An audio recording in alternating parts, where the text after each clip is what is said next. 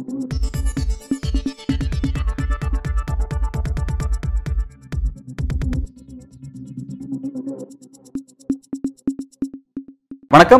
இது news focus Tamil. இன்றைய நேர்காணலில் நம்முடன் அரசியல் பேச இணைந்திருக்கும் சிறப்பு விருந்தினர் மூத்த பத்திரிகையாளர் திரு பிரியன் அவர்கள். வணக்கம் சார். வணக்கம் சார். ராஜஸ்தான் தெலுங்கானா சத்தீஸ்கர் உள்ளிட்ட ஐந்து மாநில தேர்தல் தேதி அறிவிக்கப்பட்ட பிறகு எல்லா கட்சியிலும் தேர்தல் பணி ரொம்ப மும்முரமாக ஈடுபடுறதை பார்க்குறோம். எப்படி போயிட்டு இருக்கு சார் இந்த தேர்தல் பிரச்சாரம்? கட்சிகளுடைய அந்த வேலைப்பாடுகள்லாம் எப்படி போயிட்டு இருக்கு இல்லை நிச்சயமாக வந்து பாஜக ஏற்கனவே வந்து பிரைம் மினிஸ்டர் முதற்கொண்டு எல்லாருமே மத்திய பிரதேசில் பல முறை ட்ராவல் பண்ணிட்டாங்க. நேற்று கூட அமித்ஷா தெலுங்கானாலாம் போய் பேசிட்டு வந்திருக்காரு. ஸோ அவங்க பாஜகவை பொறுத்த மட்டும் பிரைம் மினிஸ்டரும் அமித்ஷாவும் தான் முக்கியமான பிரச்சாரர்கள் அவங்க எல்லா மாநிலத்துக்கும் போய் பிரச்சாரம் பண்ணிட்டு இருக்காங்க.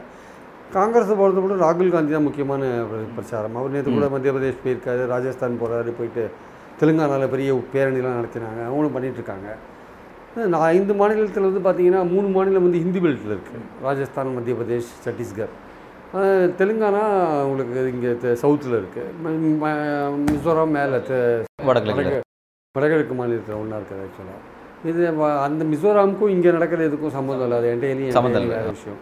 அதே மாதிரி தெலுங்கானாவில் இருக்கிற போட்டிக்கும் அந்த மூணு இந்தி ஸ்டேட்டுக்கும் நடக்கிறதுக்கும் அதுலேயும் வித்தியாசம் இருக்கு. அது வித்தியாசம் இருக்கு ஆமா ஆமா இப்போ போட்டியே வந்து இந்த நீங்க சொல்லுமா அந்த இந்தி ஹாட் இருக்கு. இருக்கக்கூடிய அந்த. மூணு ஸ்டேட்ல யார் காங்கிரஸா பிஜேபி அதுதான். அப்படிங்கிறதா நான் மற்ற இடத்துல தெளிவா இருக்கு மிசோரம்ல வந்து மாநில கட்சி ரொம்ப வலுவா இருக்கு அவர் தான் திரும்ப வரப்போறார் அப்படிங்கிற மாதிரி விஷயங்கள் தேர்தல் கருத்து கணிப்புங்கிறது அதான் குறிப்பிடுது தெலுங்கானாலையும் என்ன ஸ்டேட்மெண்ட் பாஜக தரப்பு முன்வைக்கப்படுது அப்படின்னா தெலுங்கானால வந்து பாஜக வெற்றி பெற முடியாதுங்கிறது பாஜக தெரியும். காங்கிரஸ் வெற்றி தடுக்கணுங்கிறது அவங்களோட நோக்கமா இருக்கு அப்படிங்கிறதான் இதனால வரையும் சொல்லக்கூடிய விஷயமா இருக்கு. எப்படி தெலுங்கானாவில் பொறுத்த மட்டும்? அவங்க காங்கிரஸ்க்கு வந்து ஒரு திடீர்னு ஒரு செல்வாக்கு வந்திருக்கு. அது பாரத் ஜோடோ யாத்திரைக்கு அப்புறம் வந்திருக்கு அப்படின்றாங்க. அது அந்த அந்த மாநிலத்தில் ஒரு காங்கிரஸ் தலைவர் அப்பாயின் பண்ணாங்க. அவர் மாநிலம் முழுக்க பாத யாத்திரை மாதிரி போனார்னு நினைக்கிறேன். போயிட்டு ஒரு செல்வாக்கை சேர்த்துட்டு அப்புறம் பாரத் ஜோடோ யாத்திரை நடத்தின பிறகு அங்கே ஒரு மீட்டிங் போட்டாங்க காங்கிரஸில். சோனியா காந்தி எல்லாம் ராகுல் காந்திலாம் அதுக்கு ஒரு பெரிய கூட்டம் திரண்டுது. ஸோ அதுக்கப்புறம் பார்த்தீங்கன்னா பல காங்கிரஸ்காரங்க இதை விட்டு போனவங்க பிஆர்எஸ்லேருந்து பழைய எம்எல்ஏக்கள் அவங்கெல்லாம் வந்து காங்கிரஸில் சேர்ந்தாங்க புதுசாக வந்து காங்கிரஸில்.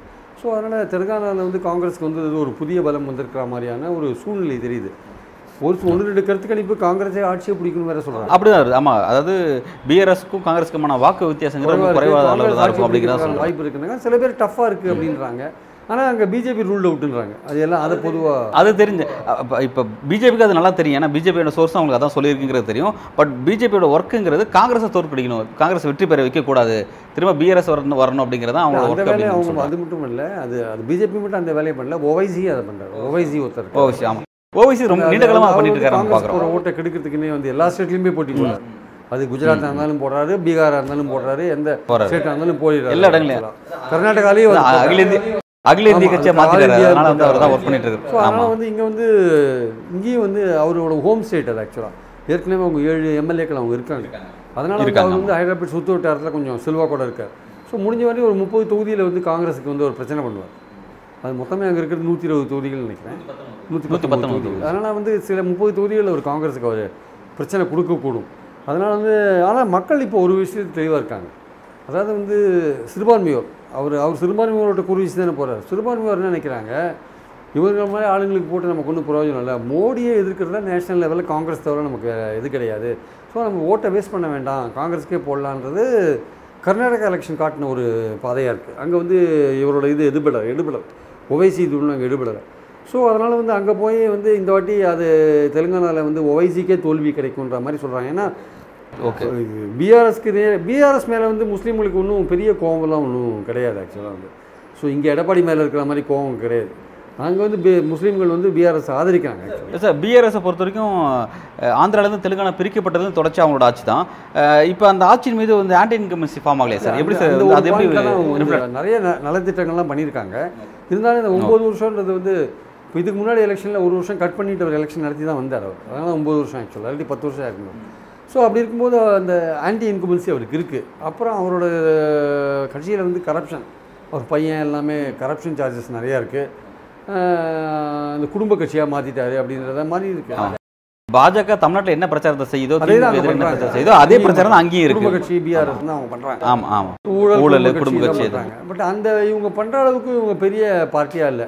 காங்கிரஸ் தான் அங்கே வந்து பிஆர்எஸ்க்கு நேர் இதாக இருக்கிறதுனால காங்கிரஸுக்கும் பிஆர்எஸ்க்குமான போட்டி கடுமையாக இருக்கும்னு சொல்கிறாங்க அது இன்னும் தேர்தல் இருக்கிறவங்க பிஜேபி இதை கூட விட்டுட்டு அந்த மூணு ஸ்டேட்டில் கான்சன்ட்ரேட் பண்ணுவாங்கன்னு சொல்கிறாங்க அதுதான் அவங்களுக்கு முக்கியமான ஸ்டேட்டாக இருக்காங்க ஓகே இப்போ அதை பற்றி தான் கொஞ்சம் விரிவாக பேசணும். ஏன்னா வந்து அதை கரெக்டாக பிஜேபி விசஸ் காங்கிரஸ் அதாவது இன் என்டிஏ விசஸ் இந்தியா கூட்டணி அப்படிங்கிறத எடுத்து அதை நம்ம அங்கே தான் பேசணும். அந்த இடத்துல எப்படி சார் இப்போ அந்த இடத்துல என்ன தேர்தல் கருத்து கணிப்பு முன் அதாவது தேர்தலுக்கு முன்பு அந்த கருத்து கணிப்பு என்ன சொல்லுதுன்னா அதில் வந்து ஒரு ஸ்டேட் வந்து ரெண்டு ஸ்டேட் காங்கிரஸோடது ஒரு ஸ்டேட் பிஜேபியோடது. அப்படியே ரிசல்ட் எப்படி வருதுன்னா ஆன்டி இன்கம்பசி அப்படியே திரும்புது. மூணு ஸ்டேட்லையும் தெரியுது அதாவது மத்திய பிரதேசத்தில் காங்கிரஸ் வரதுக்கு வாய்ப்பு இருக்குது மீதி ரெண்டும் காங்கிரஸ் ஆளக்கூடிய மாநிலம். அங்கே பாஜக வரதுக்கான வாய்ப்பு இருக்குது அப்படின்னு சொல்லப்படுது. எப்படி ரெண்டுமே ரொம்ப டஃப்பாக இருக்குது மத்திய பிரதேசை பொறுத்த மட்டும் காங்கிரஸ் வருதுன்னு பெரும்பாலான கருத்துக்கள் சொல்கிறாங்க ஏற்கனவே காங்கிரஸ் ஜெயிச்சது ஜோதிராஜ் சிந்தியா மாறி போனாரு. பண்ணிட்டாங்க. அதனால க- ஆட்சி கவுந்தது. இப்போ அங்கே வந்து என்னன்னா சௌஹான் மறுபடியும் சீஃப் மினிஸ்டராக போடல அவங்க. அது நரேந்திர சிங் தோமர்னு ஒருத்தர் இறக்கியிருக்காங்க உள்ள. ஜோதிராஜ் சிந்தியா இறக்கியிருக்காங்க ஆனா எங்கேயுமே அவங்க யாரும் முதல் வேட்பாளர் அறிவிக்கல. அதனால தான் சௌஹானுக்கு ரொம்ப இதாக இருக்குது அது வந்து அங்கே ஒரு குழப்பத்தை ஏற்படுத்தியிருக்கு. அதனால் அவர் வந்து சென்ட்ரலுக்கு கூட்டு போனான்னு பார்க்குறாங்க போட்டுருக்கு இங்கே அவரை சிஎம்மாக போடுறதுக்கு விரும்பலை போட்டிருக்கு ஸோ அதனால் அவர் கொஞ்சம் வருத்தத்தில் வருத்தத்தில் இருக்காருன்னு சொல்கிறாங்க ஆனால் கமல்நாத்துக்கு பொறுத்த மட்டும் என்னென்னா அவர் வந்து இந்த இந்துத்துவா வச்சு அவரை வந்து எதிர்க்க முடியல அவங்களால பாஜகவில். இந்துத்துவா வச்சு அவங்களால எதிர்க்க முடியல. ஏன்னா பாஜகவுக்கு மேலே அவர் ஒரு பெரிய இந்துத்துவா இருக்கார். அவர் வந்து சொந்த ஊரில் பெரிய ஆஞ்சநேயருக்கு பெரிய கோவில்லாம் கட்டியிருக்காரு. இப்போ இந்தியா கூட்டணி கூட போபாலில் கூட்டம் நடக்கும்னு சொன்னபோது இந்த சனாதன பிரச்சனை அப்போ வந்தது. அப்போ போபாலில் கூட்டம் நடக்காதுன்னு சொல்லிட்டார். அவர் ஏன்னா இது பாதிக்கும் தெரியும் அவருக்கு. அவர் காங்கிரஸ் ஹைகமாண்டே அவர் ஒன்றும் பண்ண முடியல. கூட்டம் நடக்காதுன்னு சொல்லிட்டு அவர் பாட்டு போயிட்டார். அதனால் வந்து பாயிண்ட் என்னென்னா வந்து அவரே வந்து இந்துத்துவா வச்சு அவர் ஒன்றும் பண்ண முடியாது. ஸோ அவரே ஒரு பெரிய இந்துத்துவாக இருக்கார். அதனால் அங்கே வந்து மத்திய பிரதேச பொறுத்த மட்டும் அந்த அரசியல் சாராமல் அங்கங்கே இருக்கிற சங்கங்கள் இருக்குல்ல சின்ன சின்ன சங்கங்கள் என்ஜிஓஸ்லாம் அவங்களாம் பெரும்பாலும் காங்கிரஸ் ஆதரிக்கிறாங்க. ரெண்டாவது இங்கே எப்படி கர்நாடகாவில் நாற்பது பர்சன்ட் கவர்மெண்ட்னு சொன்னாங்களோ அது மாதிரி அங்கே ஐம்பது பர்சன்ட் கவர்மெண்ட்டு சௌகான் கவர்மெண்ட்னு ஒரு பிரச்சாரத்தை பண்ணுறாங்க அவங்களும் சௌகானும் நிறைய நல்ல பல விஷயங்கள்லாம் பண்ணிருக்கார். நலத்திட்டங்கள்லாம் பண்ணியிருக்கார் ஃபார்மர்ஸுக்கெல்லாம் இப்ப பண்ணியிருக்கார் மகளிர் உரிமை தொகை திட்டம் இங்க தமிழ்நாட்டுல செஞ்சது. அதை இப்ப ஒரு ஒரு மாசம் முன்னாடி ஒரு மாசம் கூட இல்ல. பத்து நாள் முன்னாடி தான் அதெல்லாம் பண்ணியிருக்காங்க பண்ணியிருந்தா கூட அந்த ஆன்டி இன்குபன்சி வந்து அவருக்கு ரொம்ப ஹெவியாக இருக்குது சௌஹானுக்கே தான் முதல்ல சிஎம்மாக மீண்டும் ஆகுமான்ற ஒரு நம்பிக்கை இல்லை. அதனால அவரே வருத்தத்தில் இருக்கார். அவங்க ஆளுங்கள்லாம் வருத்தத்தில் இருக்காங்க. ஜோதிராஜ் சிந்தியா மேலே கடுமையாக அவர் கூட இருந்தவங்கலாம் திருப்பி காங்கிரஸ்க்கு வந்துட்டாங்க. திரும்ப காங்கிரஸ் வந்து வந்துட்டு காங்கிரஸை பொறுத்த மட்டும் அவங்க வந்து ஒரு கான்ஃபிடென்ட்டாக இந்த தேர்தல் அணுகுறாங்க. இந்த மூணு ஸ்டேட்லேயுமே வந்து முக்கியமான ஒரு விஷயம் என்னென்னா கர்நாடகாவில் என்ன பிளான் பண்ணாங்களோ அதுதான் அங்கேயும் பண்ணுறாங்க அதாவது நூறு யூனிட் இலவசம் எலக்ட்ரிசிட்டி அப்புறம் வந்து உரிமை தொகை கொடுக்கறது ஆயிரமோ ரெண்டாயிரமோ அந்த மாதிரி. அப்புறம் பஸ்ஸில் வந்து இலவச பயணம். அப்புறம் வந்து விவசாயிகள் கடன் ரத்து. ஸோ இந்த மாதிரி விஷயங்களை மெயினாக வச்சுக்கிறாங்க. காங்கிரஸோட காங்கிரஸோட வாக்கு. அதை வச்சு தானே கர்நாடகாவில் வின் பண்ணாங்க. ஸோ அதனால் அந்த விஷயங்களை தான் அவங்க அங்கே வைக்கிறாங்க. மற்ற ஸ்டேட்லேயும் வைக்கிறாங்க. இன்ஃபேக்ட் பார்த்தீங்கன்னா ராஜஸ்தானில் வந்து நூறு யூனிட் ஃப்ரீயாக கொடுத்துட்டு ஆக்சுவலாக வந்து இப்போ என்னன்னா சார் இப்போ கர்நாடகாவில் வந்து பிஜேபி ஆட்சியில் இருந்துச்சு. அதனால அந்த பிரச்சாரத்தை கொண்டு கொண்டு போனாங்க. ஓகே ஆச்சு. ஆனால் சத்தீஸ்கர்லையும் ராஜஸ்தான்லையும் ஏற்கனவே அவங்க தான் இருக்காங்க. அப்போ இதனால வரை என்ன செஞ்சிருக்கு இதனால என்ன செஞ்சிருக்காங்க? ராஜஸ்தானில் பார்த்தீங்கன்னா அவங்க வந்து நூறு யூனிட் ஃப்ரீ கொடுத்துட்டாங்க. அப்புறம் ஐநூறு யூனிட் கேஸ் மானியம் கொடுத்துட்டாங்க. அப்புறம் ஓல்டு பென்ஷன் ஸ்கீம் ரிவைவ் பண்ணிட்டாங்க. எல்லா கவர்மெண்ட் ஸ்டூடெண்ட்டும் ஹாப்பியாக இருக்காங்க. ஸோ அப்புறம் வந்து ஃப்ரீ ரேஷன் கொடுக்குறாங்க. இப்போ நம்ம ஊரில் கொடுக்குறோம்ல அரிசி அதுமாதிரி கொடுக்குறாங்க. ஸோ ராஜஸ்தான் கவர்மெண்ட்டில் ஏகப்பட்ட அப்புறம் இன்சூரன்ஸ் கார்டு எல்லாம் கொடுத்துருக்காங்க. ஓகே. ஸோ ஏகப்பட்ட டெவலப்மெண்ட் ஸ்கீம்ஸ் இந்த ஒரு வருஷத்துக்குள்ள. சச்சின் பைலட்டோட மோதல் இருந்தது கெகலாட்டுக்கு. அதுவும் சரி பண்ணிட்டாங்க. ஸோ அதனால் அவங்க ரெண்டு பேரும் ஒன்றா ஒர்க் பண்ணுறாங்க வேற பாஜகவில் வந்து கோஷி பூசல் கஜேந்திர சிங் ஷெகாவத்துக்கும் வசுந்தராஜ் சிந்தியாவுக்கும் மோதல் நடந்துட்டுருக்கு. அதனால் அது எவ்வளோ தூரம் அது வந்து ஒர்க் அவுட் ஆகும்னு சொல்ல முடியாது. ஸோ அங்கே வந்து அடிமட்டத்தில் வந்து ராஜஸ்தானில் வந்து ஆர்எஸ்எஸ் கொஞ்சம் ஸ்ட்ராங்காக இருக்காங்க வேலை செய்கிறாங்க அங்கே வந்து பெண்களுக்கு எதிரான குற்றங்கள் ரொம்ப அதிகமாக இருக்குது ராஜஸ்தானில்.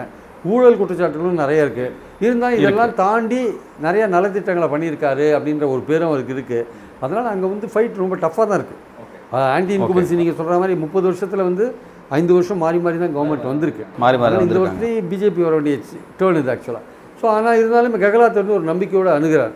ஓவராலாக நாடு முழுக்க வந்து மோடிக்கு எதிரான ஒரு போக்கு இருக்குது ராஜஸ்தானை பொறுத்த வரைக்கும் வசுந்தரா ராஜாக்கு அந்த முக்கியத்துவம் கொடுக்காதனால அவங்க ஒரு அதிருப்தியில் இருக்கிறதாவும் அந்த அதிருப்திங்கிறது மொத்த மாநில பாஜகவே ஒரு ஒரு தூண்ட மனநிலை தான் வச்சிருக்கு அப்படின்னு சொல்லப்படுது. அது வந்து காங்கிரஸ் ஒரு உதவி செய்யும் அந்த அது ஒரு. பக்கம் இருந்தால் கூட காங்கிரஸில் வந்து சச்சின் பைலட்டோட அதிருப்தி இருக்குல்ல? அது சரியாயிட்டுன்னு சொல்கிறாங்க அது எவ்வளோ தூரம் சரியாயிட்டுன்னு சொல்ல முடியாது. ஸோ அங்கே ஒரு பிரச்சனை இருக்குன்னா இங்கேயும் ஒரு பிரச்சனை இருக்குது ரெண்டுத்துலேயும் பிரச்சனை இருக்குது ஆனால் என்னென்னா ஒரு நாடு முழுக்க பத்து வருஷம் ஆட்சி செஞ்ச மோடிக்கு எதிரான ஒரு போக்கு இருக்குல்ல அந்த போக்கு கை கொடுக்குன்னு கெகலாட் நம்புறார். ஆனால் நம்ம நம்ம செஞ்ச அவர் செஞ்ச நல்ல திட்டங்கள்லாம் கை கொடுக்குன்னு ஒரு நம்புறார். ஆனால் பிஜேபியை பொறுத்த மட்டும் அவங்களுக்கு இந்த கோஷி பூசல் ஒரு பெரிய மண்டையடியாக இருக்குது தலைவலியாக இருக்குது அதனால் வந்து அங்கேயும் ஃபைட் ரொம்ப டஃப்பாக தான் இருக்கிறத நம்ம பார்க்குறோம். அது எப்படி போய் முடியும்னு சொல்ல முடியாது அது டஃப்பாக தான் இருக்குது ஃபைட்டு மத்திய பிரதேசில் வந்து காங்கிரஸ் வந்துடும் தெளிவாக சொல்லலாம் பட்டு இதில் வந்து அப்படி சொல்ல முடியாது டஃப்பாக இருக்குது அப்படி சதீஷ் சீட்டில் வந்து போன வாட்டி அவங்க நூற்றி நாலு சீட்டும் தான் வந்தாங்க காங்கிரஸ். ரொம்ப பார்டரில் தான் வந்து ஆட்சி அமைச்சாங்க. பார்டர்ல ஆனால் இந்த வாட்டி ரொம்ப டஃப்பாக தான் இருக்குது அப்படி சதீஷ்கர் வருவாங்க. சத்தீஸ்கர் பெரும்பாலும் இந்த மத்திய பிரதேசில் என்ன நடக்குதோ அதுதான் அங்கேயும் நடக்கும். ஏன்னா மத்திய பிரதேசோட இதுலேருந்து பிரிஞ்சு போனது தான் சத்தீஸ்கர் ஆக்சுவலாக ஸோ இந்த பாலிடிக்ஸ் தான் அங்கேயும் பிரதிபலிக்கும். அங்கே வந்து பாஜக எடுக்கக்கூடிய ஒரு பிரச்சனை என்னன்னா ஆளும் காங்கிரஸ் அரசு பூபேஷ் பாகல் அவர் அவருக்கு மீதான அவரோட ஊழல் விஷயத்தை கையில் எடுக்கிறாங்க. எப்படி குறிப்பிட்றாங்கன்னா ஒரு பூபே அப்படின்னு சொல்லிட்டு ஒரு ஸ்கேனர் கோடு அதை ஒன்று கொடுத்து அதை ஸ்கேன் பண்ணால் வந்து இருபத்தாயிரம் கோடி ஊழல் செஞ்சார் இவர். மாட்டு மாட்டு சாணத்தில் ஊழல் பிற நிலக்கரியில் ஊழல் இந்த மாதிரி மதுபான விஷயத்தில் ஊழல் அப்படின்னு சொல்லிட்டு இதெல்லாம் பட்டியலிட்டு இதை வந்து பிரச்சாரமாக பாஜக கொண்டு போகிறதுக்கு திட்டத்தை கையில் வச்சிருக்காங்க. இதை தான் செஞ்சுட்டு இருக்கான்னு சொல்லி சொல்கிறாங்க இது எடுபடுமா? அவர் அதுக்கு மேலே நல்ல விஷயங்கள்லாம் பல செஞ்சுருக்காரு. ஃபார்மர்ஸுக்கெல்லாம் பல நல்ல விஷயங்கள் செஞ்சுருக்காரு. இந்த மாதிரி கேஸ் சப்சிடி போன்ற விஷயங்கள்லாம் அவங்க செஞ்சுருக்காங்க. அப்புறம் ஓல்டு பென்ஷன் ஸ்கீமை ரிவைவ் பண்ணுறதுக்கு இது இப்போ அவங்க உத்தரவு போட்டிருக்காங்க. போட போகிறாங்களா போட்டிருக்காங்களே தெரியல. அதை பற்றி தேசிய காங்கிரஸ் என்ன முடிவு எடுக்குதோ அது அங்கேயும் இப்போ ராஜஸ்தானில் என்ன சொல்றாங்களோ அதை இங்கேயும் பிரதிபலிக்குது. அந்த மாதிரி நல்ல திட்டங்களை அவங்களும் பண்ணிருக்காங்க. இப்போ இந்த மாதிரி ஊழல் குற்றச்சாட்டுகள் அங்கேயும் இருக்குது பிஜேபி வைக்கிறாங்க ஊழல் குற்றச்சாட்டு வைக்கிறாங்க. அங்கே வந்து கிராமப்புறங்கள் அப்புறம் ம இவங்க ஷெட்யூல் ட்ரைப் இருக்காங்கல்ல மலைவாசிகள். அவங்க பக்கத்துலலாம் காங்கிரஸுக்கான ஆதரவு ரொம்ப நல்லா இருக்கு. நகர்ப்புறங்களில் வந்து காங்கிரஸுக்கு ஆதரவு ரொம்ப குறைவாக இருக்குது நகர்ப்புறங்கள் சார் இப்போ மொத்தமாக இப்போ இவர் முக்கியமான விஷயம். நீங்கள் ஷெட்யூல் ட்ரைப்ஸ் சொல்லி குறிப்பிட்டீங்க. இந்த ஐந்து மாநிலமே கிட்டத்தட்ட அறுநூற்றி எழுபத்தொம்போது சட்டமன்ற தொகுதின்னு நினைக்கிறேன். இதில் இரநூத்தி ஐம்பதுக்கும் மேற்பட்ட தொகுதிகள் வந்து எஸ்டி எஸ்டி தொகுதி தனி தொகுதி தான் இந்த ஐந்துலையுமே. இப்போ இந்த வரக்கூடிய இந்த ஐந்து மாநில தேர்தல் வந்து இந்த ஐ இதில் வந்து பழங்குடியின மக்கள் பட்டியலின மக்கள் இவங்களுக்கான வாக்குறுதி என்ன செய்யுது எந்த கட்சி எவ்வளோ செய்யுது அப்படிங்கிறது ஒரு பெரிய ரோல் பண்ணணும்னு சொல்லப்படுது. அந்த விஷயத்தில் கட்சிகள் எப்படி அணுகுறாங்க? பார்த்தீங்கன்னா இந்த பாஜகவை பொறுத்த மட்டும் பட்டியலின மக்கள்கிட்ட வந்து அவங்களுக்கு ஒன்றும் பெரிய நல்ல பேர்லாம் இல்லை. அவங்க வந்து என்ன நினைக்கிறாங்க நான் நம்ம வந்து இந்த ஆட்சியில் வந்து பெரிய பயன் பெறல நம்ம வந்து ஒதுக்கப்படுறோம் நசுக்கப்படுறோம் தான் அவங்க நினைக்கிறாங்க பட்டியலின மக்கள்லாம் நினைக்கிறாங்க. ஆதிவாசிகள் அடுத்து பார்த்தீங்கன்னா போன வாட்டியே பிஜேபிக்கு அவங்க ஓட்டு போடல. மத்திய பிரதேசில் நாற்பத்தேழு தொகுதியில் ஆதிவாசி தொகுதியில் இருக்குது அதில் முப்பத்தோரு தொகுதியில் காங்கிரஸ் தான் வெற்றி பெற்றாங்க. அதனால் சத்தீஸ்கர்லேயும் பார்த்தீங்கன்னா வந்து ஆதிவாசிகள் மத்தியில் இவங்களுக்கு தான் காங்கிரஸுக்கு தான் பேர் நல்ல பேர் இருக்குது ஜார்க்கண்டு நடக்கல எலெக்ஷன் அங்கேயும் ஆதிவாசிகள் காங்கிரஸ் தான் ஆதரிக்காங்க ஸோ அப்படி இருக்கும்போது சத்தீஸ்கரை பொறுத்த மட்டும் ஃபார்மர்ஸ்க்கு நிறைய பண்ணியிருக்காங்க ஆக்சுவலாக கிராமப்புறங்களுக்கு நிறையா பண்ணியிருக்காங்க. கிராமப்புறங்கள் வந்து தன்னிறைவு அடைவதற்கான விஷயங்கள் மருத்துவ வசதிகள் இந்த மாதிரிலாம் பண்ணியிருக்காங்க. கட்டமைப்புகள்லாம் உருவாக்குற விஷயங்கள்லாம் பண்ணியிருக்காங்க. ஆனால் நகர்ப்புறங்களை பொறுத்த மட்டும் மக்கள் அதிருப்தியாக இருக்காங்க. நகர்ப்புறங்களில் வந்து பிஜேபியோட இன்ஃப்ளூயன்ஸ் ஜாஸ்தியாக இருக்குது அந்த இந்துத்துவ பிரச்சாரம் ரொம்ப ஜாஸ்தியாக இருக்குது ஆனால் நகர்ப்புறங்களில் வந்து மக்கள் வந்து கிட்டத்தட்ட ஆன்டி காங்கிரஸ் மூடில் கூட இருக்காங்க சொல்கிறாங்க ஸோ கிராமப்புறங்கள் தான் வந்து காங்கிரஸுக்கு கை கொடுக்கணும்னு சொல்கிறாங்க பழங்குடியிலேருந்து திரௌபதி முர்மு குடியரசுத் தலைவர் ஆகினது அது வந்து அவங்களுக்கு கை கொடுக்கலையா? திரௌபதி முர்மு வந்து ஒரிசாலேருந்து போனாங்க. அவங்க கை கொடுக்கல. இன்ஃபேக்ட் அது வந்து டிஸ்அட்வான்டேஜ் இல்ல பழங்குடி சமூகத்தை அப்படி விட்ட நபர்களை ஆக்கியிருக்கோம் நாங்க. அவங்கள- அவங்களையும் நாங்க அரவணைக்கிறோம் அப்படிங்கிற மாதிரி ஆக்கியும் பிரயோஜனம் இல்லை. புது பார்லிமெண்ட் திறந்தாங்க. அவங்கள திறக்கிறதுக்கே கூப்பிடல. அவங்கள வந்து ஒதுக்கியே வச்சிருக்காங்க. எப்படி நம்மளெல்லாம் ஊரில் ஒதுக்கி வச்சிருக்காங்களோ அந்த மாதிரி அவங்கள வந்து ராஷ்டிரபதிகளில் ஒதுக்கி வச்சிட்டாங்க. சும்மா இந்த புரிதல் இந்த விஷயம் தமிழ்நாட்டுல ரொம்ப பெருசா பேசப்பட்டு தெளிவா இருக்கு. இது வந்து வட இதை கொண்டு போகிறாங்க காங்கிரஸ் கீழ் வரையும் கொண்டு போகிறாங்க திரௌபதி முர்மு பாஜக அவமதிக்கிறது கொண்டு போகிறாங்க அதாவது ட்ரைபல்ஸ் மத்தியில் கொண்டு போகிறாங்க ட்ரைபல் வந்து ஜனாதிபதியாக வச்சிருக்கிறதா சொல்கிறாங்க பட் ஆனால் வந்து அவங்க வந்து ஒதுக்கி வச்சிருக்காங்க. ஜன பார்லிமெண்ட் கட்டடம் திறக்கிறதுக்கு கூட அவங்கள கூப்பிடல.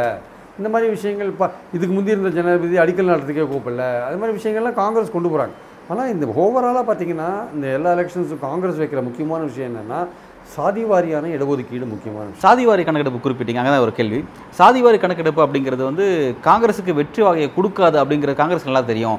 ஆனா அதை நாங்க எதுக்காக பேசுறோம் அப்படின்னா அது பாஜக முகத்தில் கிரிக்கும் அப்படிங்கிறத நாங்க அதை பயன்படுத்துறோம் அப்படின்னு காங்கிரஸ் பார்க்கறீங்க? காங்கிரஸ் வந்து இந்த விஷயத்தை எப்போ எடுக்கிறாங்கன்னா பெண்களுக்கான இடஒதுக்கீடு வரும்போது தான் எடுக்கிறாங்க. அதில் வந்து ஓபிசிக்கு உள் ஒதுக்கீடு கொடுக்கணும்னு காங்கிரஸ் கேட்குறாங்க. கொடுக்கல ஆக்சுவலாக ரெண்டாவது வந்து பாஜக என்ன நினச்சாங்க முதல்ல? இந்த மகளிர் இடஒதுக்கீடு வச்சு நம்ம ஓட்டு வாங்கலாம் அப்படின்னு நினச்சாங்க.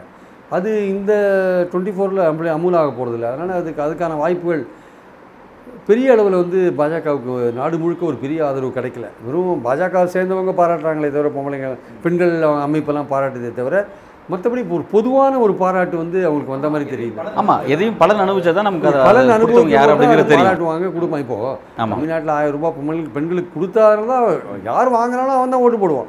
பலன் கிடைச்சா தான் ஓட்டு போடுவான். ஸோ நீங்கள் ஓட்டளிப்பே கொடுக்க அவனுக்கு வந்து நீங்கள் கோட்டாவே கொடுக்கல.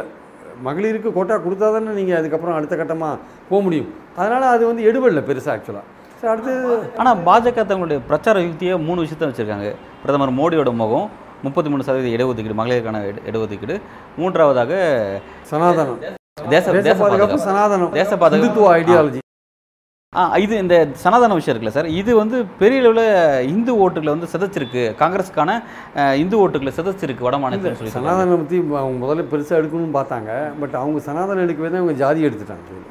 இவங்க ஜாதி எடுத்ததுக்கு காரணம் சனாதனத்துக்கு இருக்கிறது இப்போ சாதி எடுத்தது என்ன சொல்றாங்கன்னா சாதி எடுத்ததுன்னா வட மாநிலத்தில் கூடிய உயர் சாதி இந்து உயர் சாதி இந்துக்கள் காங்கிரஸுக்கு எதிராக புயல்சாதி திரும்புறாங்க. இந்துக்கள் காங்கிரஸுக்கு ஆதரவாக மாறுவாங்க. ஏன்னா ஹரியானாவில் பன்னெண்டு பர்சன்ட் பிராமின்ஸ் இருக்காங்க. உத்தரப்பிரதேசில் பதினெட்டு பர்சன்ட் பிராமின்ஸ் இருக்காங்க. இந்த கணக்கெடுப்பு எடுத்தா உங்களுக்கும் உரிய பங்களிப்பை நாங்கள் கொடுப்போன்றார் யார் யார் எவ்வளோ இருக்கானோ அந்த அறுபத்தி மூணு பர்சன்ட் இருக்காங்க. பிஜே ஓபிசி இருக்காங்க அவனுக்குரிய பங்களிப்பு கொடுப்போம். நீங்கள் பத்து பர்சன்ட்னா உங்களுக்கு உரிய பங்களிப்பு கொடுப்போம். நீங்கள் எட்டு பர்சன்ட்னா உங்களுக்கு உரிய பங்களிப்பு கொடுப்போம். அதான் சார் இப்போ ஓபிசிக்கு வர வேண்டிய இடஒதுக்கீடு ஃபார்வர்ட் கேஸ்டில் இருக்கும் அனுபவிக்கிறாங்க. இப்போதைக்கு அனு- அதான் அனுபவிச்சுட்டு இருக்காங்க. இப்போ என்னன்னா அதை பிரித்து கொடுத்தாங்கன்னா நாளைக்கு வந்து ஓபிசி அனுபவிக்க அதாவது ஃபார்வர்ட் கேஸ்ட் அனுபவிக்கிறதுங்கிறது குறைஞ்சிரும். அவங்களுக்கு எவ்வளோ அனுபவிக்கிறோம் அது குறைஞ்சிரும் அப்படிங்கிறத நம்ம பார்க்குறோம். இப்போ இந்த விஷயத்தை கையில் எடுக்கிறதுனால உயர் சாதியில் இருக்கக்கூடிய இந்துக்கள் காங்கிரஸ் மீது கோபத்தில் இருக்கு உயர் சாதிக்கு என்ன கிடைக்குமோ அதுவும் கிடைக்கும் இந்த கணக்கெடுப்பு கணக்கெடுப்பில். இப்போ ஏற்கனவே அதிகமாக கிடைச்சிட்டு இருக்கு நாளைக்கு அது வந்துச்சுன்னா கிடைக்கிறது குறைய போகுது? எக்ஸ்க்ளூசிவாகவே அவனுக்கு கிடைக்கும்ன்றாங்க. அது ஹரியானாவில் கிடைக்கும்? பார்த்தீங்கன்னா பன்னெண்டு பர்சன்ட் பிராமின்ஸ் இருக்காங்க. அன்றைக்கி ஹரியானாவில் அந்த பூபேந்திர ஹூடா என்ன பேசுகிறாரு நாங்கள் ஆட்சிக்கு வந்தால் பிராமின் துணை சீஃப் மினிஸ்டர் அப்பாயின் பண்ணுவோம்னு பேசுகிறார் பிராமணர் துணை சீஃப் மினிஸ்டர் அப்பாயின் பண்ணணும்னு பேசுகிறார் அவர். எங்கள் ஹரியானாவில் பேசுகிறார் அப்போ நாளைக்கு வந்து இந்த மாதிரி ஒவ்வொருத்தரும் பிரிக்கும் பொழுது அப்படி சொல்கிறாங்க காங்கிரஸ். யார் யார் எந்தெந்த மக்கள் தொகை இருக்காங்களோ அவங்களுக்கு உரிய உரிமைகளை கொடுப்போம்னு சொல்கிறாங்க ஆனால் அதில் இன்னொரு விஷயம் என்னென்னா காங்கிரஸ் இதை வந்து ஒரு ஓட்டு பேங்க்கை ட்ரை பண்ணுறாங்க எப்படின்னா எப்படி பார்த்தாலுமே நாடு முழுக்க பார்த்தீங்கன்னா ஆவரேஜாக எந்த இடத்துல எடுத்துட்டாலும் ஒரு ஐம்பதுலேருந்து எழுபது பர்சன்ட்குள்ளே ஓபிசி இருப்பாங்க. ஐம்பது சில இடத்துல எழுபது வரையும் இருக்கலாம். சில இடத்துல ஐம்பது பர்சன்ட் இருக்கலாம். ஐம்பதுலேருந்து எழுபதுக்குள்ளே இருப்பாங்க. ஸோ இந்த ஓட் பேங்க் வந்து முக்கியமான ஓட் பேங்க் அதில் வந்து எஸ்சி எவ்வளோ இருக்காங்க அதுக்கப்புறம் எஸ்டி எவ்வளோ இருக்காங்கன்னு ஒரு கணக்கெடுப்பு போது எல்லாமே தெரிஞ்சிடும் அப்போது அவங்க நீங்க ஓபிசி குறிப்பிட்டு எஸ்சி. எஸ்டி சேர்த்து தான் சொல்றீங்க. ஐம்பதுலேருந்து எழுபது நாடு முழுக்க ஓகே சில இடத்துல ஐம்பது இருக்கலாம் சில இடத்துல அறுபது இருக்கலாம். இப்போ பீகாரில் அறுபத்தி மூணு பர்சன்ட் இருக்காங்க. சில இடத்துல எழுபது கூட இருக்கலாம். மத்திய பிரதேசில் இருக்கலாம்னு நினைக்கிறேன். அப்படிலாம் இருக்கும்பொழுது தா தாங்கள் எழுபது பர்சன்ட் இருக்கிற ஒரு கம்யூனிட்டிக்கு வந்து ஒரு குரூப்புக்கு வந்து நீங்கள் வந்து இருபத்தேழு பர்சன்ட் மத்திய அரசு இடஒதுக்கீடு கொடுத்தீங்கன்னா அது எந்த விதத்தில் சமூக நீதி அது ஆக்சுவலாக அப்போ இந்த விஷயத்தை தான் அவங்க வைக்கிறாங்க. அப்போ உங்கள் கணக்கெடுப்படி நீங்கள் உயர்ஜாதியை பற்றி அவங்க கவலைப்படல. உயர்ஜாதியை உயர்ஜாதி போனாலும் கவலை இல்லை. இங்கே எழுபது ஐம்பது ஐம்பத்தஞ்சு பர்சன்ட் பெரும்பான்மை இருக்கான்ல. அது ஏன் பிஜேபி நமக்கு அவன் ஏன் எதிர்க்கிறான்னா உயர்ஜாதி அதனால அவன் எதிர்க்கிறான். பாஜக எதனால எதிர்க்கிறாங்கிறது நமக்கு புரியுது. நான் என்ன என்னோட கேள்வி என்னன்னா இப்போ நம்ம அனுபவிக்க வேண்டியதை ஃபார்வர்ட் கேஸ்ட் அனுபவிக்கிறானே அப்படிங்கிற அந்த புரிதல் அந்த மக்களுக்கு இருக்குதா? இந்த மாதிரியான ரெண்டு ஜாதிகளுக்கு நடுவில் அந்த இந்த மாதிரி விஷயங்களை சொல்லாமல் நீங்கள் எவ்வளோ இருக்கீங்கன்னு கணக்கெடுத்து உங்களுக்கான உரிமையை கொடுக்கறது மூலமாக ஒரு சமூக நீதி அடைய முடியும். நீங்கள் மக்கள் தொகையில் எவ்வளோ இருக்கீங்களோ அறுபத்தி மூணு பர்சன்ட் இருக்கிற பீகாரில் இருக்கிற ஓபிசி எம்பிசிக்கு ஓபிசிக்கு மொத்தமாக ஓபிசிக்கு இருபத்தேழு பர்சன்ட் மத்திய அரசுலையும் முப்பது பர்சன்ட் மாநில அரசுலையும் கொடுக்கறது எந்த விதத்தில் நியாயமாக இருக்க முடியும். அது சமூக நீதி கிடையாது. ஸோ அதனால் அப்போ இப்படி சொல்லும் பொழுது நீங்கள் எவ்வளோ மக்கள் தொகை இருக்கீங்களோ அதுக்கேற்றபடி கொடுப்போம் உங்களுக்கு அப்படின்ற போது நிச்சயமாக எந்த இடத்துல எடுத்தாலுமே குறைஞ்சபட்சம் ஐம்பது பர்சன்ட் இருப்பாங்க. ஓபிசி இருப்பாங்க. அதனால் இந்த கார்டை வந்து அவங்க ப்ளே பண்ணுறாங்க காங்கிரஸ். அது எந்த அளவுக்கு அவங்களுக்கு வெற்றியை கொடுக்கும் அதுன்றது பொறுத்து இருந்தால் பார்க்கணும். ஆனால் இதை வந்து இந்த கார்டை வந்து இவங்க இப்போ எடுத்து ப்ளே ப்ளே பண்ணுறத பிஜேபினால் டேக்கிள் பண்ணவே முடியல. அவங்களால வந்து இதை வந்து கவுண்டர் பண்ண முடியல. அவங்க சனா சனாதனத்தை வச்சு ப்ளே பண்ணலாம் பார்த்தாங்க இந்த கார்டு வந்து சனாதனத்தையும் அடிக்கிற மாதிரி இருக்குது இது சனாதனத்தை அடிக்கிற மாதிரியான ஒரு விஷயங்களை வைக்கிறாங்க. அது என்ன பண்ணுறாங்க ஜாதி வேற்றுமைகள் ஜாதி ஏற்றத்தாழ்வுகள் இந்த மாதிரி விஷயங்கள்லாம் பேசப்படுற விஷயங்களும் பார்க்குறோம். அதனால் உரிய ஜாதிக்கு உரிய பிரதிநிதித்துவம். பத்து பத்து பாஜக சீஃப் மினிஸ்டர் இருக்கான் ஒருத்தன் தான் ஓபிசி இருக்கான்னு சொல்கிறாங்க தொண்ணூற்றி தொண்ணூறு செக்ரட்டரி இருக்கான் மத்திய அரசில் மூணு தான் ஓபிசின்றாங்க இதெல்லாம் நீங்கள் மக்கள்கிட்ட கொண்டு போனீங்க வச்சுக்கோங்க. அவங்க அந்த ஓபிசி மக்களுக்கு வந்து எஃபெக்டிவாக பிடிக்கும்ல அது. அப்போ நமக்கான ஏதோ போராடுறாரு அப்படின்னு நினைப்பாங்கல்ல. ஸோ அந்த காலை வந்து கையில் எடுத்திருக்காங்க. அது வந்து இவங்க சனாதனம் ப்ளே பண்ணால் கூட அது ஒர்க் அவுட் ஆகுமா தெரியல. அது ஆல் இண்டியா லெவலில் வந்து இந்த அஞ்சு தேர்தலில் இந்த இந்த கார்டு எப்படி ப்ளே பண்ணுறாங்க எந்த அளவுக்கு அது அவங்களுக்கு யூஸ் ஆகுது? மிசோராம் விட்டுருங்க. மற்ற நாலு மாநிலங்கள் எப்படி அது உங்களுக்கு யூஸ் ஆகுதுன்றதை பொறுத்து இருந்து பார்க்கணும். ஏன்னா அன்றைக்கி முக்கியமாக ராகுல் காந்தி என்ன பண்ணுறாரு நாலு அவங்களுடைய நாலு சீஃப் மினிஸ்டரையும் பக்கத்தில் உட்கார வச்சுட்டு தான் சொல்கிறார் ராஜஸ்தானில் ஏற்கனவே அனௌன்ஸ் பண்ணிட்டாங்க. இந்தியா கூட்டணி வந்தால் நாங்கள் நாடு முழுக்க பண்ணுவோம். மற்ற ஸ்டேட் ஆமா, இல்ல- இல்ல கவர்மெண்ட் கர்நாடகாவும் இப்போ ஏற்கனவே பிஜேபி எடுத்த விஷயத்தை வெளில விட போகிறாங்கன்றதெல்லாம் சொல்லிட்டார். ஸோ அப்படிலாம் இருக்கும்போது ஓபிசி வந்து ஒரு முக்கியமான ஓட் பேங்காக இருக்குது அந்த ஓபிசி ஓட் பேங்க்கு ப்ளஸ் எஸ்சியோட ஓட் பேங்க்கு எஸ்டியோட ஓட் பேங்க் இந்த மூணு ஓட் பேங்கை நம்ம கவர் பண்ண போகிறோம் நம்ம உயர் ஜாதி எப்படி பார்த்தாலும் எந்த இடத்துல பார்த்தாலும் இருபது பர்சன்ட் மேலே இருக்க மாட்டான். அவனை பற்றி நம்ம கவலைப்பட வேண்டாம். இந்த எண்பது பர்சன்டில் நாற்பது பர்சன்ட் வாங்கினாலே போகிறோம் பிஜேபியோட அதிகமான ஓட்டை நம்ம வாங்க முடியுன்றது தான் காங்கிரஸோட பிளானாக இருக்கிற மாதிரி நான் நினைக்கிறேன். அப்புறம் சனாதனமும் பேச முடியாது இது எடுத்தால் ஏன்னா நீங்கள் ஜாதி ரீதியாக பிளக்கிறங்கிற விஷயத்தை வச்சா இவன் என்ன சொல்லுவான்? நீ மத ரீதியாக பிளக்கிறேன்னு பிஜேபியை பார்த்து நீங்கள் மத ரீதியாக மக்களை பிளக்கிறீங்க. நாங்கள் ஜாதி ரீதியாக பிளக்கலை. ஜாதி ரீதியாக கணக்கெடுத்து அவனுக்கு உரிய உரிமையை கொடுக்க போகிறோம்னு தான் சொல்கிறேன் காங்கிரஸ் வந்து தனக்கான பாதையை சரியாக ட்ரா எடுத்து தேர்ந்தெடுத்து அதில் ட்ராவல் பண்ணுறதை நம்ம பார்க்குறோம். இப்போ வந்து பாஜக வந்து எல்லா இடங்களையும் வந்து வைக்கக்கூடிய நெரட்டிவ் அப்படிங்கிறது வந்து தேச பாதுகாப்பு தேசம் பாதுகாப்பு இருக்குன்னா பிரதமர் மோடி தான் வரணும். பாஜக தான் வரணுங்கிறது அவங்களோட பெரிய பிரபகண்டா மோடியினுடைய அது நம்ம மோடியினுடைய தனிப்பட்ட விருப்பமாக தான் பார்க்கணும். அவரோட நிலைப்பாடுனா ஒட்டுமொத்த இந்திய மக்களும் இஸ்ரேலுக்கு ஆதரவாக இருக்கணும்னு சொல்லி சொல்லிட்டார் அவர். இந்திய அரசு ஆதரவாக இருக்குன்னு சொல்றது வேற. ஒட்டுமொத்த இந்திய மக்கள் இஸ்ரேலுக்கு ஆதரவாக இருக்குன்னு சொல்லிட்டு அவர் ஆதரவு அப்படி தான் சொல்லியிருக்காரு அப்படி இருக்கும்போது காங்கிரஸ் வந்து தன்னோட ஆதரவு பாலஸ்தீனத்துக்கு கொடுத்துருக்கு அப்படின்னு சொல்லி ப- கு- குறிப்பிடுறாங்க. இதை வந்து பாஜக வந்து பயங்கரவாதிக்கு ஆதரவாக இருக்குது காங்கிரஸ் சொல்லிட்டு இந்தியா கூட்டணி அப்படின்னு ஒரு பிரச்சாரம் சார் அடிப்படையான விஷயம் எப்படி. நம்ம ஊரில் நடக்கிற கலாட்டா தான் நமக்கு முக்கியம். மணிப்பூரில் தொண்ணூறு நாளாக கலாட்டம் நடக்குது. நீங்கள் அங்கே அந்த சைடை நீங்கள் எட்டி பார்க்கல.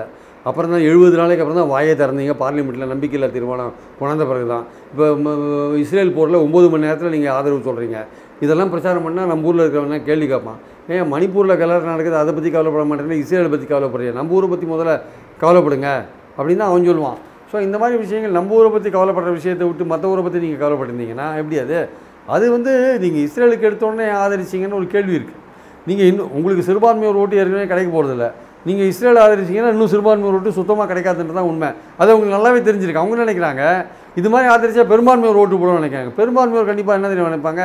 எனக்கு இருக்கிற பிரச்சனை வேறு வேறு பிரச்சனை நம்ம இந்திய நாட்டு பிரச்சனை வேறு. நீ இஸ்ரேல் ஆதரிக்கிறதுனாலே உனக்கு ஓட்டு போடணும்னு அவசியம் கிடையாது. நம்ம நாட்டில் என்ன சாதிச்சு நீ? விலைவாசி ஏறு இருக்கு கேஸ் விலை ஏறு இருக்குது எல்லா விலையும் ஏறு இருக்குது வேலை கிடைக்கல வேலை சம்பளம் கிடைக்கல எவ்வளோ பிரச்சனைகள்லாம் இருக்குது அந்த மாதிரி இருக்கும்போது நீங்கள் வந்து இந்திய நாட்டு விஷயத்தை கவனிக்காமல் நீங்கள் வந்து இஸ்ரேலை பற்றி பேசி என்ன பிரயோஜனம்? ரெண்டாவது நீங்கள் பத்து வருஷம் ஆட்சியில் இருக்கீங்க. உங்களுக்கு எதிரான ஒரு மனோபாவம் நிச்சயமாக இருக்கும். அதனால் அந்த மனோபாவம் இங்கே ஒர்க் அவுட் ஆகும். இங்கே ஏழரை லட்சம் கோடி ரூபாய்க்கு நீங்கள் ஊழல் பண்ணுறதா சிஐஜி சொல்கிறாரு நான் அரசாங்கத்துக்கு இழப்புன்ட்டு அதை பற்றி என்ன விஷயம்? அதை பற்றி பேசுங்க. வேறு ரஃபேல் விஷயங்கள் பல விஷயங்கள் இன்னும் அப்படியே இருக்குது அது இன்னும் மு- முற்றிலும் முடிஞ்ச மாதிரிலாம் தெரியல. அப்புறம் எலக்ட்ரோல் பாண்டில் என்ன விஷயம் எது விஷயம் அது பேசலாம். பிஎம் கேர் ஃபண்டில் என்ன பண்ணீங்க? இந்த மாதிரி பல விஷயங்கள் எதிர்க்கட்சிகள் பேசுறதுக்கான விஷயங்கள் இருக்குது ஆக்சுவலாக அதனால் நம்ம நாட்டில் மணிப்பூர் விஷயமே இருக்குது அதனால் நீங்கள் எடுத்த உடனே இஸ்ரேலுக்கு ஆதரவு கொடுக்கறதுனால இங்கே இருக்கிற மக்கள் நீங்கள் அதுக்கு ஆதரவு கொடுத்துட்டீங்கன்னு ஈவன் இந்துக்கள்லேயே கூட ஓட்டு போட மாட்டாங்க. நம்ம நாட்டு பிரச்சனை நீங்கள் என்ன எந்த அளவுக்கு சால்வ் பண்ணிருக்கீங்க? அப்படி தான் பார்ப்பாங்களே தவிர நீங்கள் இஸ்ரேலுக்கு ஆதரவு அளிக்கிறதுனால அந்த ஓட்டு கிடைக்காது. ரெண்டாவது வந்து பாலஸ்தீன பிரச்சனையில் வந்து ஈவன் வாஜ்பாயே கூட பாலஸ்தீனத்தை ஆதரிச்சு தான் பேசியிருக்காரு ஒரு காலத்தில். அதான். வாஜ்பாய் தலைவர். பாஜக வேற பாஜக பாஜக வேற ஐடியா அந்த- அந்த இது இந்துத்துவ ஐடியாலஜி ஒன்று தானே ஆயிரத்தி தொள்ளாயிரத்தி இருபத்தஞ்சில் ஆர்எஸ்எஸ் ஃபார்ம் பண்ணும்போது என்ன போட்டாங்களோ அதுதானே. இன்றைக்கும் இந்து ராஷ்டிரம் வேணும் தானே சொல்கிறானுங்க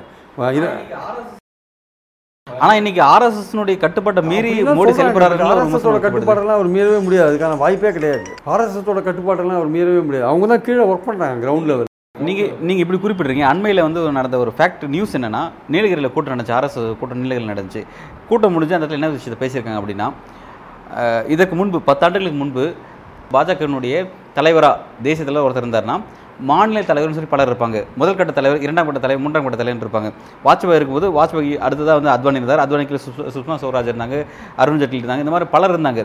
பட் இன்றைக்கு அந்த மாதிரி தலைவர் யாருமே இல்லை. யார் கேட்டாலும் மோடி மோடின்ற பிம்பமும் மாறிடுச்சு. இது நம்மளோட கட்சியுடைய வீழ்ச்சிக்கு வழிவகுக்கும் அடுத்த கட்ட தலைவர் நாளைக்கு தேட வேண்டிய ஒரு கட்டாயத்தை நம்ம தள்ளப்படுவோம் அப்படின்ற மாதிரி விஷயத்தை ஆர்எஸ்எஸ் பதிவு பண்ணியிருக்காங்களே.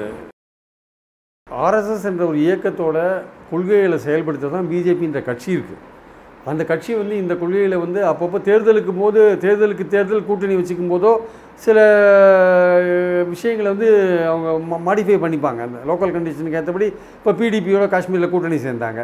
ரெண்டு வருஷத்தில் அவளை கவுத்து விட்டுங்கிற முந்நூற்றி எழுபது எடுத்துட்டாங்க. அந்த மாதிரி ஸ்ட்ராட்டஜிலாம் பண்ணுறதுக்கு சில பேரோட சேருவாங்க பண்ணுவாங்க. ஆனால் ஒட்டுமொத்தமாக அடிப்படையாக இருக்கிறதில்ல சில விஷயங்கள் முந்நூற்றி எழுபது எடுக்கணுன்றது அடிப்படையான விஷயம். அந்த எடுத்தாங்கல்ல? அதே மாதிரி ராமர் கோயில் கட்டணுன்றது அடிப்படையான விஷயம் எடுத்தாங்க இல்லையா? ஒரு யூனிஃபார்ம் சிவில் கோட் கொண்டு வரணுன்றது அடிப்படையான ஒரு விஷயம். அடுத்து இந்து ராஷ்டிரம் அமைக்கணும். இந்தியாவில் வந்து சிறுபான்மையோர் வந்து வாழலாம் ஆனால் உரிமைகளை கோரக்கூடாதுன்றது ஆர்எஸ்எஸோட திட்டம்.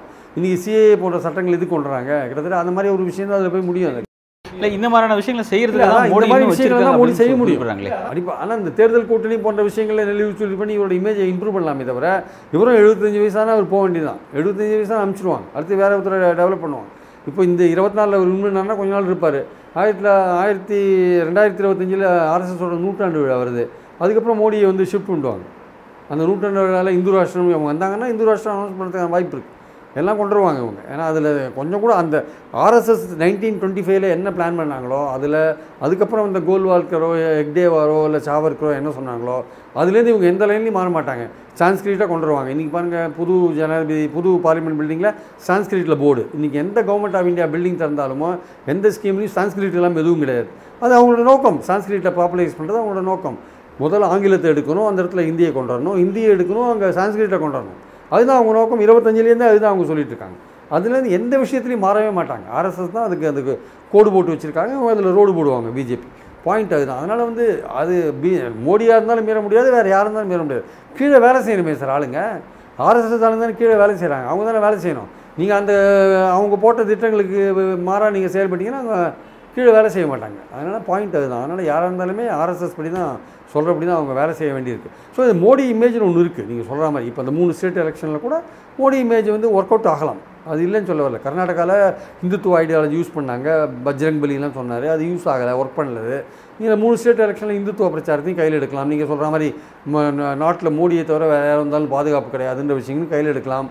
ஆனால் கேட்டால் சொல்லுவாங்க இப்போ சீனா வந்து ஏகப்பட்ட ரோட இது இடத்த ஆக்கிரமிச்சிருக்கு. நீ ஒன்றுமே பேச மாட்டேன்றிய. காங்கிரஸ் ஆட்சியில் இருந்தபோது சீனாவுக்கு சிவந்த கண்களை காமிக்கணும்னு நீங்கள் இப்போ நீங்கள் ஆட்சிக்கு வந்த பிறகு அவன் லைன் ஆஃப் கண்ட்ரோலை மாற்றிகிட்டே இருக்கான் அவன் முன்னாடி வந்துகிட்டே இருக்கான் புதிய புதிய செட்டில்மெண்ட்லாம் உருவாக்கிட்டு இருக்கான். அதை எடுத்து ஒன்றுமே பேச மாட்டேன்றீங்களே? சீன பொருட்களை வாங்க வேண்டும்னு வாயளவில் சொல்கிறீங்க இன்றைக்கி சீனாலேருந்து இறக்குமதி அதிகமாகிட்டே இருக்கே. இன்றைக்கி இந்தியாவில் இருக்கிற கெமிக்கல் இண்டஸ்ட்ரி எதுவுமே ஒர்க் பண்ணாது. சீனாலேருந்து இறக்குமதி பண்ணலைன்னா. அந்த லெவலில் தான் இன்றைக்கி இருக்குது அதான் சீனா ஒரு பக்கத்தில் வந்து அதோட வெறுப்பை வளர்த்துட்டே இருக்கீங்க. ஆனால் அதை எடுத்து எதுவும் பேச மாட்டேன்றீங்க. அங்கேருந்து இம்போர்ட்டும் அதிகமாக பண்ணிட்டு இருக்கீங்க. நீங்கள் இங்கேருந்து அங்கே எக்ஸ்போர்ட் பண்ணுறதுக்கும் அங்கே நீங்கள் இம்போர்ட் பண்ணுறதுக்கான கேப் அதிகமாகிட்டே இருக்குது ஸோ அதனால் சீனாவை பற்றி அப்போ நீங்கள் எப்படி நாட்டை பாதுகாப்பீங்க? இந்தியா மாதிரி ஒரு கண்ட்ரியில் டூ தௌசண்ட் நைன்டீன் ஃபெப்ரவரியில் புல்வாமா நடந்தது. நாற்பது சிஆர்பிஎஃப் இறந்து போனாங்க. பாதுகாப்பு டோட்டலாக ஃபெயில் ஆச்சு. இறந்து போனாங்க. போனவங்க வந்து எல்லாம் சிஆர்பிஎஃப் இறந்து போ அப்போ அந்த கவர்மெண்ட் இந்த அந்த இந்த இந்த இறப்புக்கு காரணம் இந்த கவர்மெண்ட் பாதுகாப்பில் இல்லாத ஒரு விஷயம் வச்சுருந்தாங்க. அதனால் இறந்து போனாங்க. அப்போது கவர்மெண்ட் தானே பொறுப்பேற்றுக்கணும் அதுக்கு. ஆனால் இந்த கவ ஆனால் நம்ம மக்கள் என்ன பண்ணாங்க? இந்த கவர்மெண்ட் பொறுப்பு இல்லை இந்த கவர்மெண்ட் வந்து எழுத்து தாக்குதல் நடிச்சிச்சு. பாலக்கோட்டில் வந்து சர்ஜிக்கல் ஸ்ட்ரைக் பண்ணிட்டாங்க. அதனால் வந்து இதுதான் தேச பாதுகாப்பு சிறந்ததுன்னா. ஏன் செத்து போனது இறந்து போயிட்டாங்க சிஆர்பிஎஃப் இறந்து போயிட்டாங்க. அது பாதுகாப்பு கொடுக்காத போனது வந்து அந்த பாதுகாப்பு லேப்ஸ் செக்யூரிட்டி லேப்ஸுக்கு யார் பொறுப்பு? மோடியை பொறுப்பாக்கவே இல்லை அதுக்கு. அப்போ அதை சொல்லி திசை திருப்பிட்டாங்க. அந்த எலெக்ஷனையே திசை திருப்பிட்டாங்க. ஆக்சுவலாக அவர் தான் பொறுப்பெடுத்துக்கணும். அந்த செக்யூரிட்டி லேப்ஸுக்கு அவங்க தான் பொறுப்பெடுத்துக்கணும் மத்திய அரசு. அவங்க என்ன பண்ணானுங்க? ஏதோ ஒரு பாலக்கோட்டில் குண்டு போட்டோம்னானுங்க. அங்கே பார்த்தேன் நம்ம ஐஏ ஃப்ளைட்டே நம்ம ஆளுங்களே அடித்து கீழே தள்ளி விட்டாங்க. ஓ, அது ஆறு பேர் இறந்து போனாங்க. அது ஒரு பக்கம் இருக்கட்டும் விடுங்க. நான் சொல்ல வர்றது என்னென்னா நீங்கள் சைனாவை வைத்து குரல் கொடுக்க மாட்டேன்னீங்க நீங்கள் பாகிஸ்தான் எடுத்து எல்லாம் குரல் கொடுக்குறீங்க. சைனாவை வைத்து உங்களுக்கு குரல் கொடுக்க தைரியம் இல்லை. அதெல்லாம் வந்து இந்த கவர்மெண்ட் சொல்லும். அதான் சொல்கிறாரு ராகுல் காந்தியே பேசுகிறாரு சீனா வந்து இடத்த பிடிச்சிட்டே இருக்கு. நீங்கள் சீனானாலே பயப்படுறீங்கன்னு சொல்கிறாரு அவர் ஆக்சுவலாக ஸோ இந்த பாதுகாப்புன்ற விஷயம் வந்து அது எந்த அளவுக்கு இனிமேல் எடுபடும்னு சொல்ல முடியாது. பத்து வருஷம் இது முக்கியமாக சார் மோடி கவர்மெண்ட்டுக்கு பத்து வருஷம் ஆச்சு இல்லையா? அதனால் ஒரு பெரிய ஆன்டி இன்குமென்சி இருக்குது அது ஒர்க் பண்ணுறதுக்கான வாய்ப்புகள் இருக்குது காங்கிரஸ் கவர்மெண்ட் கொடுத்த வாக்குறுதிகள் இருக்குல்ல ஸ்டேட் கவர்மெண்ட்டில் அந்த கேஸு கேஸு இந்த மாதிரி விஷயங்கள் அதெல்லாம் கொஞ்சம் ரூபா கொடுக்கறது விஷயங்கள்லாம் ஒர்க் பண்ணுறதுக்கான வாய்ப்பு இருக்குது இந்த சாதி வாரியான இடஒதுக்கீடு எந்த அளவுக்கு ஒர்க் பண்ணணுன்றது தெரியல. அதை அவங்க கையில் எடுத்திருக்காங்க. ஸோ தெலுங்கானாவில் டஃப்பாக இருக்கும். இந்த மற்ற மூணு ஸ்டேட்டில் வந்து மத்திய பிரதேசில் காங்கிரஸ் வந்துடும் மற்ற ரெண்டு ஸ்டேட்டில் டஃப்பாக இருக்குன்றது தான் இப்போ இருக்கிற நிலைமை. நல்ல சார். ஒரு நல்ல இன்டர்வியூ நன்றி.